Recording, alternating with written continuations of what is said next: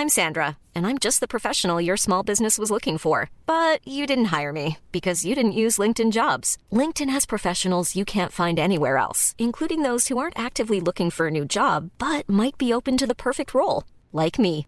In a given month, over seventy percent of LinkedIn users don't visit other leading job sites. So if you're not looking on LinkedIn, you'll miss out on great candidates, like Sandra.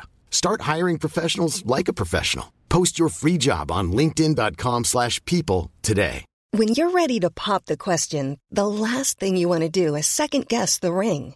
At Blue Nile dot com, you can design a one-of-a-kind ring with the ease and convenience of shopping online. Choose your diamond and setting. When you find the one, you'll get it delivered right to your door. Go to Blue Nile dot com and use promo code LISTEN to get fifty dollars off your purchase of five hundred dollars or more. That's code LISTEN at Blue Nile dot com for fifty dollars off your purchase. Blue Nile dot com, code LISTEN.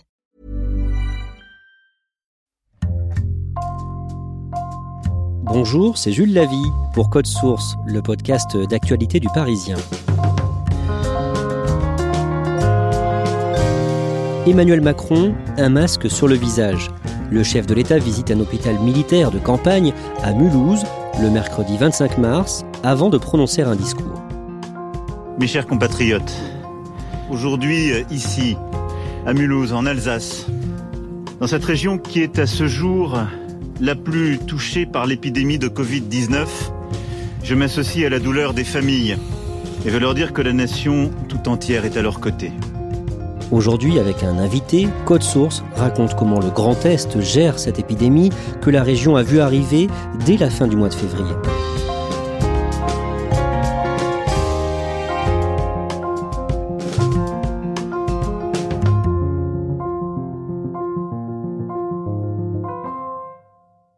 Jean Rottner, vous êtes président Les Républicains de la région Grand Est. On va refaire ensemble le film des événements de cette crise du coronavirus dans le Grand Est, l'une des régions les plus durement touchées. Jean Rottner, quelques mots sur vous d'abord. Vous avez cinquante-trois ans, vous êtes fils d'instituteur, vous êtes médecin, vous avez fait vos études à l'université Louis Pasteur de Strasbourg, vous avez été urgentiste avant de, de diriger entre deux mille cinq et deux mille neuf le SAMU-SMUR Urgence de Mulhouse. Jean Rottner, les médias français commencent à parler du coronavirus en Chine autour du sept huit janvier. Vous, quand est-ce que vous en entendez parler pour la première fois ? On en entend parler pour la première fois les tout derniers jours de, de février, avec des cas suspects qui sont hospitalisés pour euh, le premier d'entre eux à Strasbourg, et ensuite euh, des petits clusters familiaux qui interrogent, qui euh, posent question. Finalement, le premier malade de réanimation est admis le, le deux mars. Et euh, tout cela fait suite à un rassemblement religieux évangélique euh, qui euh, se situe aux alentours, euh, on va dire, du dix-sept et, et vingt-quatre février, pile poil, dans euh, la période d'incubation, la révélation des premiers signes cliniques, euh, les clusters familiaux qui se développent avec euh, des familles qui sont isolées chez elles à domicile. Début mars, qu'est-ce qu'on sait de ce grand rassemblement d'évangélistes dans votre ville, Mulhouse ? Le cas intéressant, c'est effectivement ce premier euh, cas de réanimation, parce que c'est là qu'on se rend compte que ça ne va pas être une épidémie comme une autre, compte tenu de la densité de personnes, deux mille personnes, trois cents enfants. Vous savez que les enfants sont des porteurs sains, qui sont allés entre-temps à l'école, qui ont probablement refilé le virus à d'autres, et ainsi de suite, et ainsi de suite. Et donc, euh, on se dit que là, on est en train de se prendre un tsunami en plein dans la figure.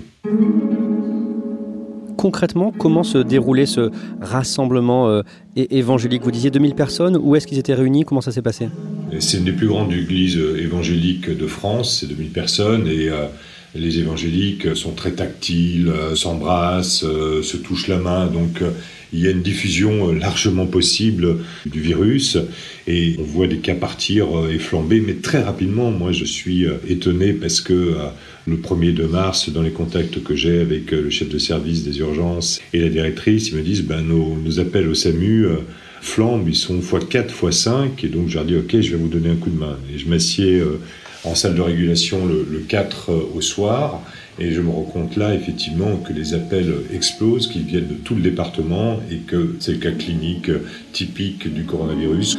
Euh, le mal de tête, le mal de gorge, le rhume, les courbatures, euh, tout ce que l'on connaît et qui après diffuse. Et on a vu des Guyanais qui étaient là, qui euh, sont rentrés chez eux. Et ça a été cinq cas en Guyane, ça a été des cas en Corse, ça a été euh, des cas euh, dans toute la France entière parce que cette église attire de la France entière.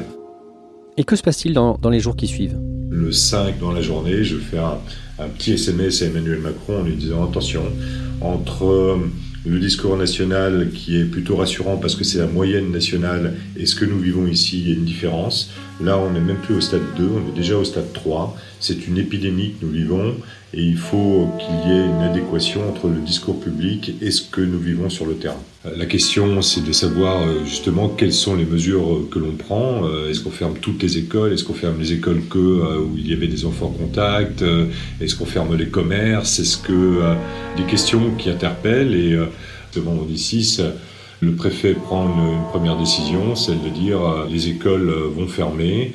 Euh, la maire de Mulhouse va même plus loin dans ses décisions. Elle euh, ferme l'ensemble des structures publiques, euh, voilà, pour bien montrer aux gens que euh, la situation est, est sérieuse et qu'ils doivent la considérer.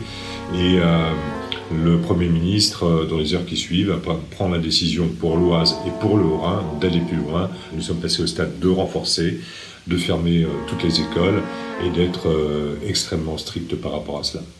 Mulhouse est donc devenue l'épicentre de la propagation du coronavirus en France. Et dès le sept mars, effectivement, euh, Mulhouse est considérée comme un foyer de contamination, un, un cluster. À ce moment-là, Jean Rottner, est-ce que vous avez peur que le virus se propage largement ? Il est déjà partout, on n'a plus peur. Mmh. Il est déjà partout. Euh, on le voit, nos proches, nos amis, nos collègues. Nous étions déjà à ce moment-là en stade trois, en stade trois avancé. Et euh, il y avait une nécessité, effectivement, d'aller vers le confinement. Et on, on le revendiquait euh, de, de manière assez forte. Jean Rottner, je rappelle donc que vous êtes médecin urgentiste à l'origine. À ce moment-là, euh, quelle est la situation dans les hôpitaux du Grand Est ? Que vous disent vos, vos anciens collègues ? Bien, la situation, elle est extrêmement tendue, elle est très tendue, surtout en réanimation, puisqu'on se rend compte de plus en plus que les patients arrivent à l'hôpital bien triés, c'est-à-dire que le travail qui a été fait par le SAMU auparavant euh, nous permet euh, finalement d'accepter à l'hôpital les patients qui sont les plus graves et qui nécessitent d'être pris en charge soit dans un service conventionnel, soit en service de réanimation, les autres dépendant plus de la médecine de ville. Dès ce moment-là, euh, l'hôpital se réorganise ? Dès ce moment-là, l'hôpital se réorganise, il passe en plan blanc, et donc la décision est prise de euh, supprimer toutes les consultations non urgentes. Décision suivante, c'est d'essayer de séparer, d'organiser les urgences entre les urgences dites habituelles, normales, une appendicite, une fracture de jambe, et euh, les urgences qui sont euh, présumées Covid plus. Ça met du temps parce que c'est une organisation... Euh, où il faut vider des services, les réorganiser. Et euh, aujourd'hui, euh, ces deux flux existent bien et fonctionnent bien. Le jeudi douze mars, le président Emmanuel Macron fait sa première allocution télévisée. Il annonce la fermeture des écoles pour le seize mars, mais décide de maintenir le premier tour des municipales. Est-ce que ce jour-là, le douze mars donc, vous vous dites que le chef de l'État a pris les bonnes mesures ? La fermeture des écoles au niveau national, oui. Sur les élections... Nous, on n'avait plus d'avis parce que, si vous voulez, on était vraiment en zone épidémique. Euh, c'était admissible, mais on sentait très bien chez nous qu'il fallait aller au confinement très rapidement. Le seize mars, Jean Rottner, dans une interview que vous accordez aux Parisiens, vous lancez un appel au pays. Et le titre de cette interview, c'est « Je ne sais pas si vous mesurez ce que l'on vit ici ». Qu'est-ce que les gens, à ce moment-là, dans le reste de la France, ont du mal à comprendre ? Mais ce qui nous frappe... Euh... Quand on regarde les images sur Internet, à la télé, c'est des Français qui sont nonchalants dans les parcs, qui ne mesurent pas aujourd'hui le danger qui est déjà présent dans le pays. Et donc il est indispensable pour nous, quand je, quand je lance ce cri d'alerte, de dire « mais rendez-vous compte, chaque fois que vous avez une attitude de ce type, vous vous mettez en danger de mort. Vous mettez en danger de mort les gens que vous aimez. C'était majeur parce qu'on a beau dire « ah oui, il n'y a pas assez de moyens à l'hôpital, il faut un travail superbe, c'est nos nouveaux héros ». Si on n'est pas nous-mêmes en capacité de prendre les bonnes décisions et les bonnes attitudes, eh bien on exerce une pression monumentale sur l'hôpital. À ce moment-là, quelle est la situation précisément dans les hôpitaux de votre région ?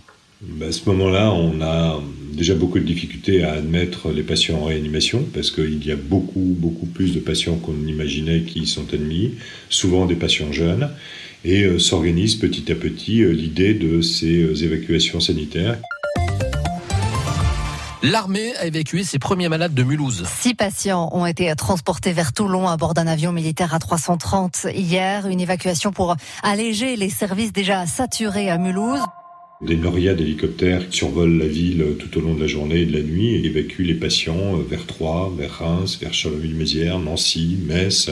Euh, une lauréat, euh, là aussi, euh, d'évacuation sanitaire s'est organisée vers la Suisse, l'Allemagne et le Luxembourg. Après la deuxième allocution télévisée d'Emmanuel Macron le, le lundi seize mars, vous apprenez donc qu'un hôpital de campagne militaire va être installé sur le parking du, du C H U de Mulhouse.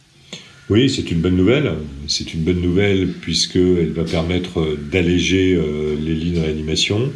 Euh, mais on a conscience aussi que ce n'est qu'une bulle d'oxygène parce que je pense que si euh, la courbe épidémiologique ne, ne diminue pas, si cette fameuse courbe, le sommet dont tout le monde attend enfin euh, l'arrivée, euh, ne se fait pas, eh bien je pense que cet hôpital va être très très rapidement saturé. Le dix-neuf mars, dans le journal L'Humanité, la chef des urgences de l'hôpital de Sarreguemines en Moselle, euh, Emmanuel Seris, lance une alerte glaçante dans le Grand Est, le tri des malades a commencé. Est-ce que vous, vous confirmez cela ? Clairement, oui. Il y a des choix euh, qui sont faits. Il y a des choix de non-réanimation de patients euh, qui sont atteints de comorbidité, mais qui sont identiques aux, aux choix que l'on ferait en, en temps normal. Quand vous avez euh, quatre-vingt-dix ans et euh, euh, il n'est plus raisonnable aujourd'hui euh, de bénéficier de, de soins de réanimation, mais ce sont toujours des décisions qui sont prises euh, en lien avec la famille euh, quand elle existe, euh, en lien avec les, les derniers souhaits du, du patient aussi quand euh, ceux-ci ont été euh, exprimés aussi clairement. Donc voilà, oui, on vit aujourd'hui une forme de, de médecine de guerre, mais cette médecine de guerre, elle se fait, encore une fois, dans une responsabilité à la fois individuelle et collective. C'est-à-dire qu'en ne prenant pas euh, nous-mêmes et en ne faisant pas nous-mêmes euh, les, les gestes qui, qui comptent pour sauver la vie des autres, nous les mettons réellement en danger, et nos aînés tout particulièrement. Les patients en réanimation pour les cas les plus graves de coronavirus, ils sont dans quel état précisément pour que les gens comprennent bien ? La plupart d'entre eux ont ce que l'on appelle un syndrome de détresse respiratoire aiguë. Et ce syndrome nécessite d'être intubé, intubé, c'est-à-dire qu'on enfonce une petite canule en plastique au fond de la gorge et qu'on relie cette canule Au, à une machine de telle manière à ce que les poumons puissent bien respirer et en même temps on endort la personne de telle manière à ce qu'elle n'ait plus aucun effort à faire mais qu'elle dépende uniquement de la machine. Ça la soulage. Les malades qui euh, ont ce syndrome dans le cadre du coronavirus sont des malades qui sont ventilés grâce à la machine de manière beaucoup plus longue que ce qu'on a l'habitude de voir. Généralement, quelqu'un qui présente ce syndrome, c'est huit jours de réanimation. Là, c'est entre quinze et vingt jours et il y a un phénomène d'embouteillage des admissions en service de réanimation. Jean Rottner, au niveau des masques, on sait que la pénurie dure depuis plusieurs semaines. Est-ce que vous en avez suffisamment dans vos hôpitaux ? Alors, dans les grands hôpitaux, je dois dire qu'on est achalandé de manière relativement régulière, mais il existe une forme de tension. Aujourd'hui, il existe une forme de tension sur euh, les masques liés un petit peu à l'état de la France aussi, à son confinement, à la difficulté d'avoir des approvisionnements euh, réguliers. Et en même temps, j'ai lancé, moi, un appel à la générosité des entreprises qui avaient euh, très souvent dans leur stock des, des masques de type F F P deux, euh, dus à la crise encore du H un N un. Et nous en avons euh, commandé en Chine. Et euh, nous avons relancé à l'échelle régionale des chaînes de production dans nos industries textiles. Nous espérons pouvoir chaque semaine en produire entre cinq cent mille et un million. Jean Rottner, le lundi vingt-trois mars, on apprend que quatre soignants sont morts du coronavirus dans votre région. J'imagine que vous pensez à leur famille.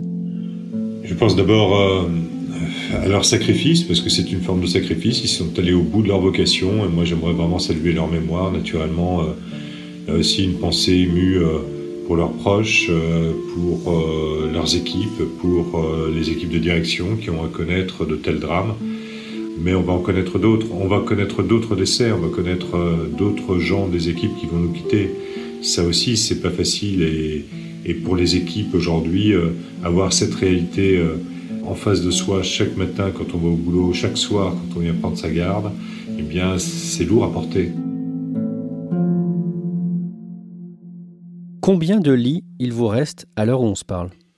Aucun. Il n'y a aucun lit qui nous reste. C'est euh, la guerre de la logistique tous les jours, c'est-à-dire savoir où on admet nos patients, comment est-ce qu'il faut encore ouvrir une unité euh, spécialisée supplémentaire. On est en train d'inventer un système avant l'hôpital, à l'image de ce que font les Madrilènes aujourd'hui, c'est-à-dire une sorte d'hôpital hors les murs, euh, en plus de, de l'hôpital de campagne de l'armée qui, lui, est spécialisé dans la réanimation. Comment mesurer l'ampleur du drame que, que vous subissez dans votre région ? Il suffit d'ouvrir la presse quotidienne régionale. Ce matin, je l'ai fait encore. Il y a six pages d'annonces mortuaires, là où d'habitude, il y en a une à deux.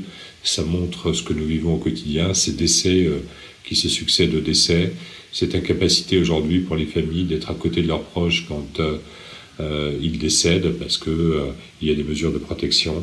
Euh, tout cela, ça marque, ça laisse des traces, ça laisse des, des cicatrices, et c'est des cicatrices qui sont indélébiles. Il y aura un avant et un après Covid. Jean Rottner, en tant que président de région, vous avez forcément affaire à, à des gens qui par moments ont des baisses de morale. Pour vous aussi d'ailleurs, ça doit être difficile. Comment est-ce que vous faites pour tenir aujourd'hui ? Vous savez, moi je ne suis pas euh, au front euh, tous les jours de la même manière que, que les soignants qui euh, sont en position de soins. Moi je suis plutôt en back-office, utilisant euh, mes réseaux. Euh, J'essaie d'arranger des toutes petites choses, de répondre parfois à des, des messages de détresse, des gens qui souhaitent me parler, euh, que je connais, euh, des gens qui sont hospitalisés. On vient de m'annoncer encore euh, deux hospitalisations de gens euh, qui me sont très proches. Bon, on n'a pas le droit de flancher. Dans ma position, celui de président de région, on n'a pas le droit de flancher. On a le droit euh, surtout euh, d'être relativement humble parce que les, les vrais héros, c'est ceux qui sont au front. Euh, c'est pas nous qui sommes derrière.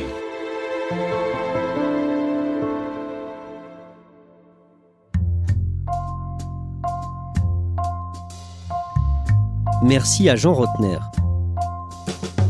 Code Source est le podcast d'actualité du Parisien, disponible chaque soir du lundi au vendredi. Si vous aimez Code Source, n'hésitez pas à nous le dire en mettant des petites étoiles et en vous abonnant sur votre application de podcast préférée, comme Apple Podcast ou Podcast Addict. Cet épisode de Code Source a été conçu et préparé par Stéphane Jeuneste, production Benjamin Boucriche et Raphaël Puyo, réalisation Julien Moncouquiole.